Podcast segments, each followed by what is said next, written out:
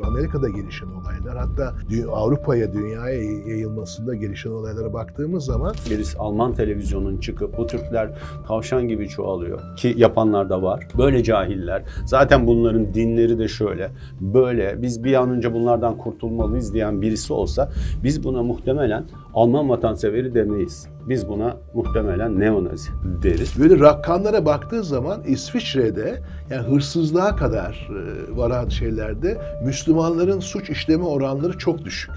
Fakat e, korkunç bir Müslümanlara karşı ve gelen göçmenlere karşı yargı var. Yeşilçam filmlerinde hep böyle bir siyah kadın figürü vardır. Böyle halayıktır, odalıktır. Yani böyle bir insanın üniversitede hoca olmasından, böyle bir insanın üniversitede eğitim vermesinden, ders vermesinden utanıyorum.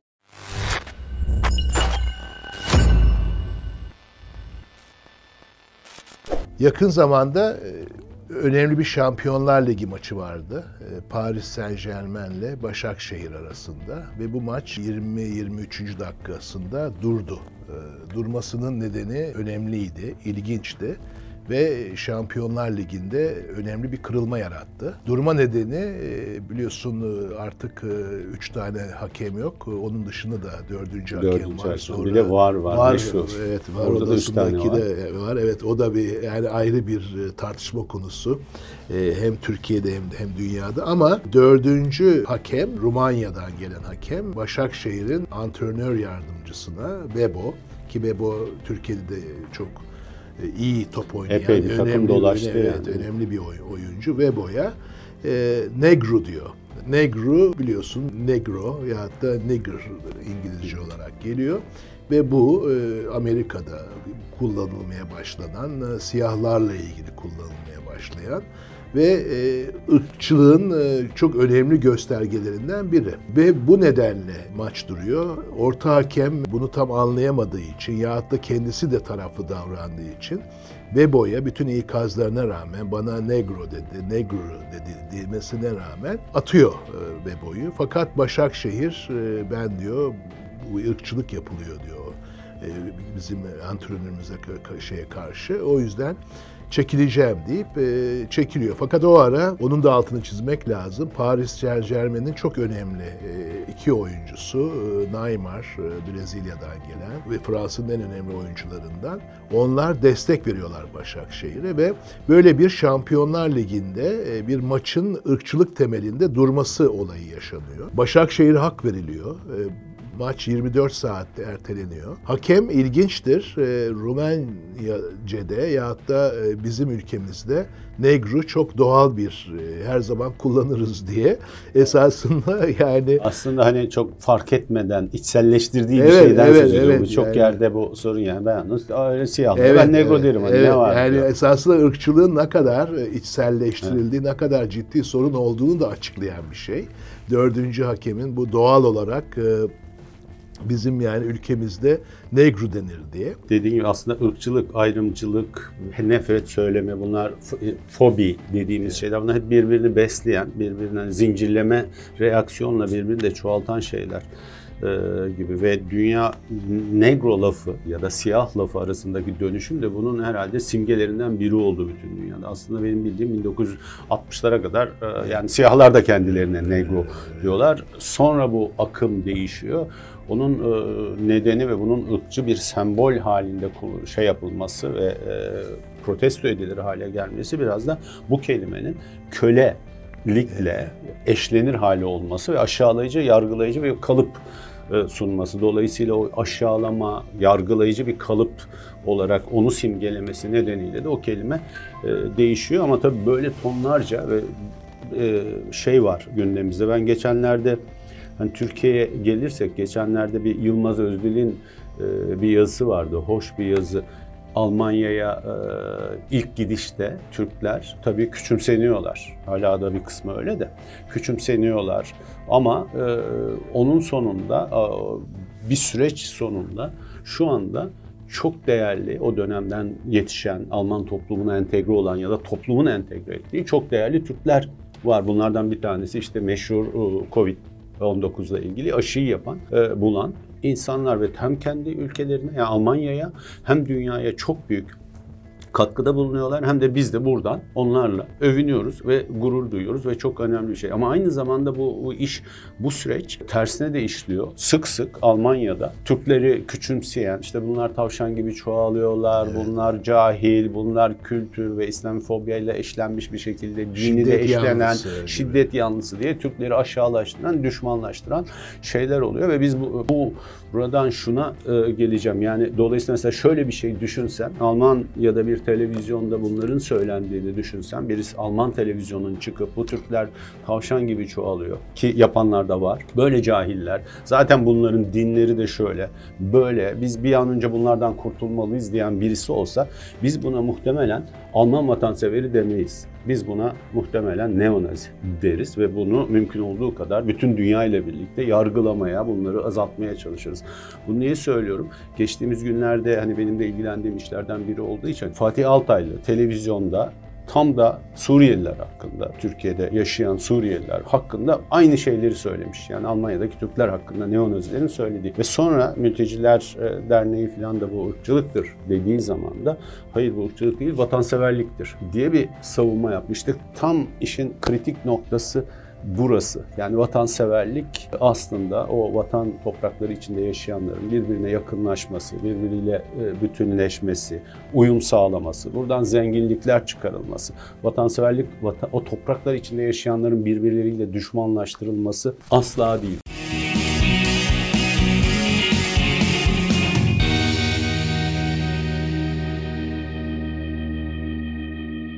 Evet, e, yani bu çok önemli bir konu çünkü ırkçılık ya da e, Almanya'da Türklere karşı yapılan ırkçılık, Türkiye'de işte son dönemlerde Suriyelilerle veyahut da e, farklı kesimlere karşı yapılan ırkçılık ya da bu söylem ve bu söylemin ırkçı olduğunu anlamama durumu. Yani, yani, yani Başakşehir yani. maçındaki evet. Rumen hakemin söylediği gibi. Burada esasında şu noktayla ben başlayayım diyorum. E, burada esasında güzel oldu bunu getirmen e, çünkü Webo örneği Almanya'daki Türkler, Türkiye'deki Suriyeliler esasında bunu konuşurken bu tür sorunları yani farklı olanla bir ilişkiyi nasıl kuracağız? Bizden farklı olana nasıl yaklaşacağız? Onunla ilişkimiz eşitlik temelinde mi olacak yoksa bir hiyerarşi temelinde mi olacak? Esasında bu son dönemlerde dünya çoğullaştıkça, hareketlendikçe işte göç olayları olsun, başka türlü süreçlerin nedenleriyle onları başka bir yerde tartışırız. Fakat farklı olanıyla birlikte yaşama çok temel bir sorun oluyor.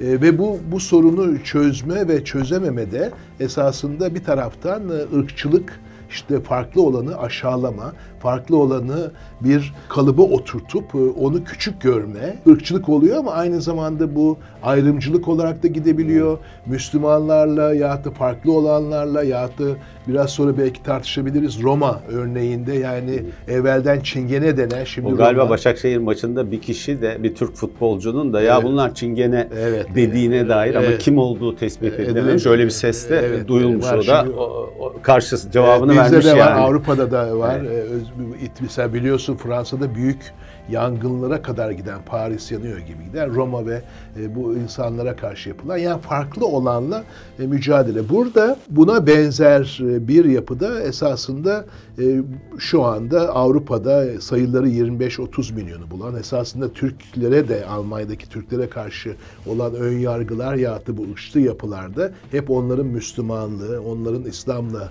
olan ilişkisi yani bir, bir Avrupa İslamı şeyi var. Müslümanlar çünkü şu anda 25-30 milyona yakın e, Avrupa'da e, yaşıyorlar ve bir işte o farklı olan, olanının üretiyorlar. Bu son dönemlerde çok ciddi olarak ortaya çıkan Müslüman korkusu, İslam korkusunda. Ben de burada e, Almanya'dan İsviçre'ye gidelim. İsviçre'de iki tane çok önemli e, olay olmuştu. Bunlardan bir tanesi e, İsviçre'deki e, orada esasında demokrasi gibi gözüken kantonlar yani mahallelerin kendi kararlarını vermeleri mahalleleriyle ilgili. Orada mesela camilerin minarelerinin çok uzun olduğu üzerine çok ciddi bir tartışma çıkmıştı ve bu tartışmanın esasında onlar kendi hakları olduğunu söylüyorlardı fakat büyük bir Müslüman korkusu, İslam korkusu ve ırkçılıktı yani o. Evet. ona benzer esas ırkçılıkla birleştiği biliyorsun İsviçre bayrağı bir kare gibidir. O karenin bir karikatür yeni yılda yapılan bir karikatürde bir kısmı siyaha boyandı. Yani esasında işte Müslüman olmak e, çarşaflı olmaktır, çarşaf olmak siyahtır, siyah olmak e, suç işlemektir ve korkmamız lazım gibi bir bir şey oldu. Fakat e, o dönem ben onu çalışıyordum ve İsviçre'deki arkadaşlarımız ve Avrupa'da bunu çalışanlar, e, Tarık e, Mahmudi bunun çok önemli insanlarından biridir. Böyle rakamlara baktığı zaman İsviçre'de yani hırsızlığa kadar e, varan şeylerde Müslümanların suç işleme oranları çok düşük. Fakat e, korkunç bir Müslümanlara karşı ve gelen göçmenlere karşı yargı var. E, İslamofobya bunların bir tanesi. Yani Müslüman ya da İslam korkusu olarak şey yapıyoruz. O yüzden ırkçılık işte Almanya'daki Türkler, Türkiye'deki Suriyeliler gibi bu İslam korkusu, farklı olana karşı korku yaratmak. Fakat bu İsviçre'nin algısında çok önemli bir olumsuzluk yarattı. O yüzden ben de e, bir madde olarak e, ırkçılığa karşı mücadelede farklı olanla ilişkide onu dinlemek, gerçeklere bakmak önemli oluyor. Onu yapmazsak esasında belki de bugün Avrupa'nın en temel sorunlarından olan e, ırkçı partilerin, yeni sağ dediğimiz partilerin yükselip ya da aktörlerin ya da liderlerin yükselip e, Avrupa'yı içinden çıkılmaz bir kutuplaşmaya götürmesini söyleyebiliriz.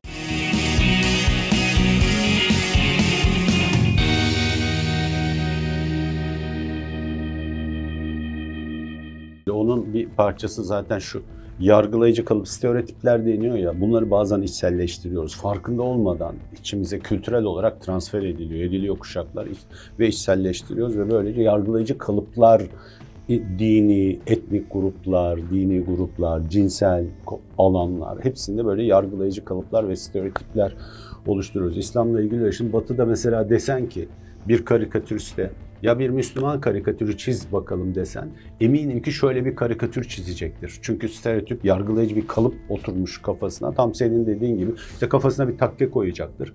Eline bir uzun etek yani daha çok Arapların kullandığı bir uzun etek koyacaktır. Bir takunya koyacaktır. Eline bir tesbih verecektir ve pis bir surat koyacaktır böyle ürkütücü ve bir sakal koyacaktır. Ve böyle bir kalıplaşmış tip e, yaratacaktır ve e, bu, bu hakikaten bu tür kalıplaşmış tipler birçok yerde önemli. Bunu temizlemek, bu kalıplaşmış, yargılayıcı kalıpları daha doğrusu stereotipleri temizlemek, klişelerden kurtulmak çok önemli bir temizlik bu ırkçılık ve ayrımcılığın beslenememesi için ve bunu zaman zaman yapıyorlar. Mesela Walt Disney sen de biliyorsun e, Walt Disney eski filmlerindeki birçok şeyi e, değiştirmeye veya özür dilemeye e, başladı. İşte Peter Pan mesela onlardan biri. E, Kızılderili lafı çok geçtiği evet, için ki düşünsene benim ben mesela Kızılderili diye bildim uzun zaman Amerikan yerlerini. Çünkü okuduğumuz çizgi romanlarda Kızılderili derisiyle ve rengiyle tanımlanırdı benim çizgi roman. Hatta bir tane ekleyeyim mesela e, Walt Disney filmleri içinde çocukları olanlar hala seyrediyordur. Hatta iki tane de yeni film yapıldı. Orman Çocuğu yani Jungle bu, bu romanı ki Kipling diye çok önemli bir romancı tarafından yazılmıştır ama müzikleri müthiştir fakat müziklerinin liriklerine baktığın zaman oradaki maymunların ben senin gibi olmak istiyorum şarkısı bir tarafta müthiş bir caz ve çok güzel bir şarkıdır fakat öbür taraftan da müthiş bir ırkçılıktır. Yani tamamıyla ben senin gibi olmak istiyorum. Yani o beyaz insana olan öykü gibi. Ha, evet yani Onun burada karikatürler, filmler şimdi, evet. evet onları değiştiriyorlar. Türkiye'de de o çok fazla e, olan bir şey aslında gelen. Türkiye'de karikatür mesela eski Yeşilçam filmlerinde hep böyle bir siyah kadın figürü vardır. Böyle halayıktır, odalıktır. O prototip öyledir. Çok komik bir Türkçe ile konuşur. Yani hafif küçümsenecek bir şey. O bir prototip olarak durur ve bu böyle e, içimize şişleniyor. İşte bu e, yani bazen Alevilerle ilgili bu çok yapılıyor. Simgeler hatta böyle televizyonda işte hani gene e, kültürleri popüler seviyede kalmış insanlar bazen belki de hiç farkında bile olmadan işte Boşnaklar üzerinde söyleyen oldu, Aleviler üzerinde söyleyen oluyor ve bunlar yerleşmiş yargılayıcı kalıplar oluyor. Bir kere e, yapmamız gereken önemli bir şey bu insanları prototipleştiren ve küçümseyen ve aşağılayan hangi türden olursa olsun klişeleri e, hayatımızdan ve kültürümüzden çekip almak, temizleyebilmek önemli bir aşama olacak. Bence de.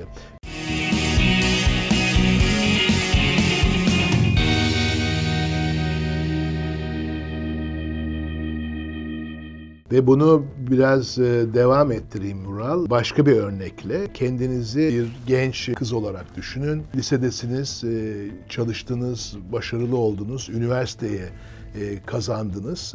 Fakat üniversiteyi kendi ilinizde değil başka bir ildeki iyi bir üniversite, sizin de tercihiniz bir üniversitede okuyorsunuz. Orada yurtta kalıyorsunuz tabii evinizden çıktığınız için. Ve siz esasında hem başarılısınız hem de Türkiye için çok önemlisiniz. Çünkü Türkiye'nin de geleceği eğitimde yatıyor ve özellikle e, kız öğrencilerin eğitiminde yatıyor. Yani erkek ve kadın eşitliğinde eğitimin e, bir önemli unsur olduğunu biliyoruz.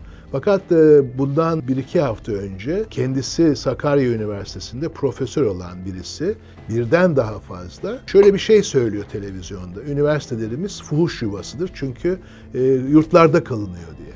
Yani ben e, bunu bir örnek olarak getirmek bu boyutu da ee, yani fuhuş dendiği zaman esasında onun içinde ayrımcılık var, onun içinde ötekileştirme var, onun içinde ırkçılık var. Yani ırkçılığa kadar giden bir şey var. Çünkü o aynı şeyi farklı renkte birisi içinde söyleyebilirdi, farklı kimlikte birisi içinde söyleyebilirdi. Şimdi böyle olunca esasında karikatürler kadar, filmler kadar, popüler kültür kadar bu ahlaki ögeleri kullanmak da çok önemli. Evet. Şimdi ben mesela e, çok açık olarak söylüyorum. Yani böyle bir insanın üniversitede hoca olması. Ben kendim bir üniversitede hocayım. Yani hayatım hocalıkla geçti. Farklı üniversitelerde çalıştım. Yani böyle bir insanın üniversitede hoca olmasından, böyle bir insanın üniversitede eğitim vermesinden, ders vermesinden utanıyorum. Onu söyleyeyim yani net olarak ve burada esasında çok net olarak daha yeni oldu ve çok evet, da fazla evet. bir şey yapılmadı. Yani hükümetten de kendi üniversitesinde bir soruşturma açıldı ama ya çıkıp ıı, amasız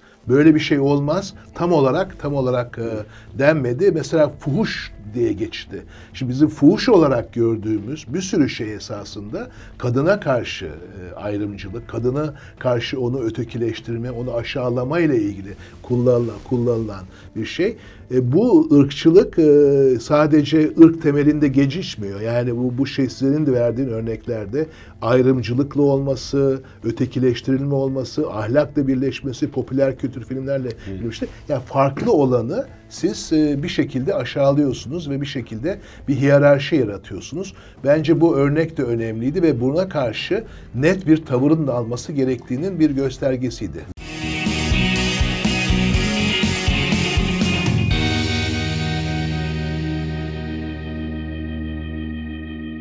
Zaten tam dediğin gibi yani bunlar ırkçılık, ayrımcılık, nefret söylemi bunlar hep birbirini besleyen şeyler ve birbirlerinin uzantısı olan şeyler. Tabii ben şimdi sen bir üniversite temsil olarak bir şey söylemeyeyim ama Türkiye'deki üniversite akademisyen e, hani tipi, kalitesi, itibarıyla da hani çok sürpriz olmuyor değil. bazen. Evet, hani şu son değil. yıllardaki veya son 10 e, yıl 10'daki durum açısından e, diyeyim ve şöyle düşün. Yani 8 milyon civarında galiba üniversite öğrencisi var. Aileleriyle düşündüğün zaman 20 milyon falan insan. 20 milyon insanı bir anda Evet. Bir tartışmanın yani çünkü benim kızım orada, öbürünün evet, oğlu evet, orada evet. okuyor. Yani bazıları şehir değiştiriyorlar ve bir 20 milyon insanı böyle bir kuşkunun içine benim kızım ya da ya da komşunun kızı falan gibi böyle bir böyle bir alanın içerisine atmak gerçekten de çok rahatsız edici e, bir durum. Ama bunlar bazen e, oluyor. Buradan bir de bir parantez de açayım yani e, kusura bakmazsan sözünü kesiyorum. Yani biraz evvel İsviçre örneğinde yani Müslüman korkusu, İslam korkusu adı bir eleştiri yaptık. Fakat bu, bu da esasında e, tabii ki bence bunlar yani İslam'ı anlayan, e, gerçek Müslümanlar değil diyeyim. Yani böyle bir şey olmaması lazım yani bu şeyde ama aynı tür yine bir üniversite hocası çünkü yani üniversite sürpriz değil diyorsun. Üniversite hocası bazı e, gazete yazarları, bazı kişiler için yani bunlar öldüğü zaman cenaze namazı kılınmasın diyebildiler yani Türkiye'de. O yüzden de yani İslam korkusu diye konuşurken kendi ülkemizde de e, yapılanları bu fuhuş olarak cenaze namazı kılması bunlar da belli o ideolojiden gelen o kimlikten gelen insanlar. Bunu da bunu başka lazım. bir programda daha evet, derin belki de, evet. tartışılması gereken bir şey. Bence İdeoloji de. ile din arasındaki evet, ilişki evet, belki evet, evet. E, karmaşık bir ilişki. Oradan hani e, devam edeceğim şey bu, bu, bu ayrımcılık e, kadın, konusunda, başka gruplar arasında birçok yerde sürüyor ve içselleştirmiş olarak sürüyoruz. Burada mesela başka bir alana geçeyim. Ee, biz de Vibio'da da program yapmıştı. İsmail Gemici ile Engelsiz Hayat diye. Ve İsmail tekerlekli sandalyesiyle Bağdat Caddesi ki Bağdat Caddesi hani daha ne denir duyarlı olduğu veya gelir veya orta eğitim olarak daha evet. statüde olduğu söylenir e, bir yerlerde. Oradaki mağazalara girmeye çalıştı tekerlek sandalyesiyle. Çok büyük bölümüne giremedi. Girdiğinde zaten soyunma kabinine falan giremedi. Dolayısıyla orada bir grup, toplumun bir grubu ve bir kesimi, engelli diyebileceğimiz kesim hayatın dışına atılmış durumda ve bu normalleştirilmiş oradaki mağazalar, restoranlar ne dersen de bir sürüsü açısından. Alışveriş merkezi, alışveriş merkezine gitti, sinemaya girmeye çalıştı. Sinemaya girmesi imkansız. Oradaki çocuk yardım etmek için diyor ki kucağımıza alıp taşıyalım seni. Çok aşağılayıcı bir da, davranış. Bu iş hayatında aynı şey geçerli. Yani iş hayatında da işin bütün yapısı içerisinde bazı tür insanları dışlayıcı, kapsamayan onları dışarıda bırakan bir kültürle mücadele etmek gerekiyor. Bu engeller de bunlardan biri. Bu ister hani tekerlekli sandalye, omurilik e, felçlisi engel olsun, ister görme olsun, ister başka bir etnik grup olsun, ister şey grup olsun. Bu, bu ayrımcılıkları da günlük hayatımızın dışına almak ve kapsayıcı olmak Amer- çok önemli. Amerika'da sanıyorum ba- bazen CV'lerde yaş yazılmıyor artık. Çünkü orada da başka bir e, ayrımcılık başlamaya e, ba- başlıyor ve bazı tür insan, bazı yaştaki insanları dışarı atıyorsun baştan itibaren yetkinlikleri ne olursa olsun. Dolayısıyla iş hayatında da, genel hayatta da daha kapsayıcı olmak, ayrımcı olmaya, dışta bırakmaya göre çok daha huzur verici, çok daha uyum sağlayıcı ve zenginlik e, sağlayıcı e, bir şey. Ama bunları günlük hayatımızda temizliğe bilmemiz çok önemli. Sıraya girdiğin zaman bir markette önde bir işte Down sendromlu bir çocuk biraz daha oyalanıyorsa veya bu tür bir şey arkadan hop hızlı olalım diye bağırmak da aslında aynı şeyin bir türü. Ama biz bunları e, bazılarımız içselleştirdik ve bunu kültürel olarak bir sonraki kuşağa da transfer etme riskimiz oluyor. O yüzden çok daha duyarlı olup daha kapsayıcı olmayı ve hayatın her alanında bu kapsayıcı farklılıkları e, dışlayıcı değil, içeriye alıcı bir zenginlik olarak görmemiz e, gerekiyor.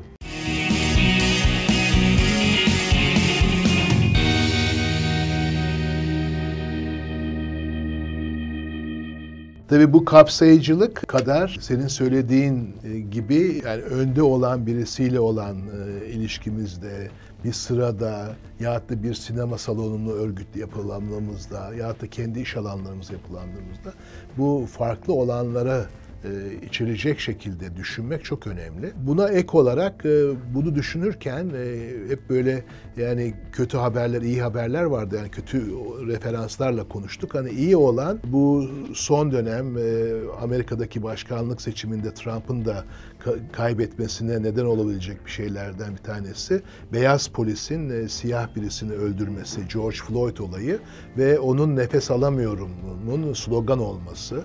Fakat e, George Floyd'un nefes alamıyorum bunun slogan olmasından sonra Amerika'da gelişen olaylar hatta Avrupa'ya, dünyaya yayılmasında gelişen olaylara baktığımız zaman sadece siyahların değil beyazların da, işte sadece erkeklerin değil kadınların da, sadece şu kimlikte olanların değil bu kimlikte olanların da katıldığını gördük.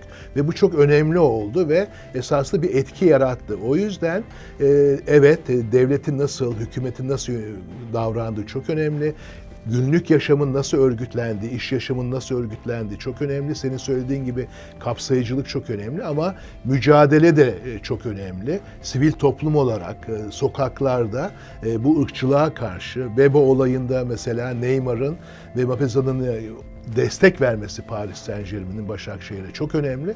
O yüzden bence e, kapsayıcılık ve bunu her gün bununla mücadeleyi e, ön plana çıkarmamız lazım. Bu ciddi gitmeyen bir sorun. O yüzden de hayatın her alanında mücadele ederek e, ama senin söylediğin gibi birlikte yaşamanın, farklılıklarla birlikte olmanın daha olumlu, daha uyumlu bir yaşamı yarattığını da bilincince işte buna karşı mücadele edelim derim ben.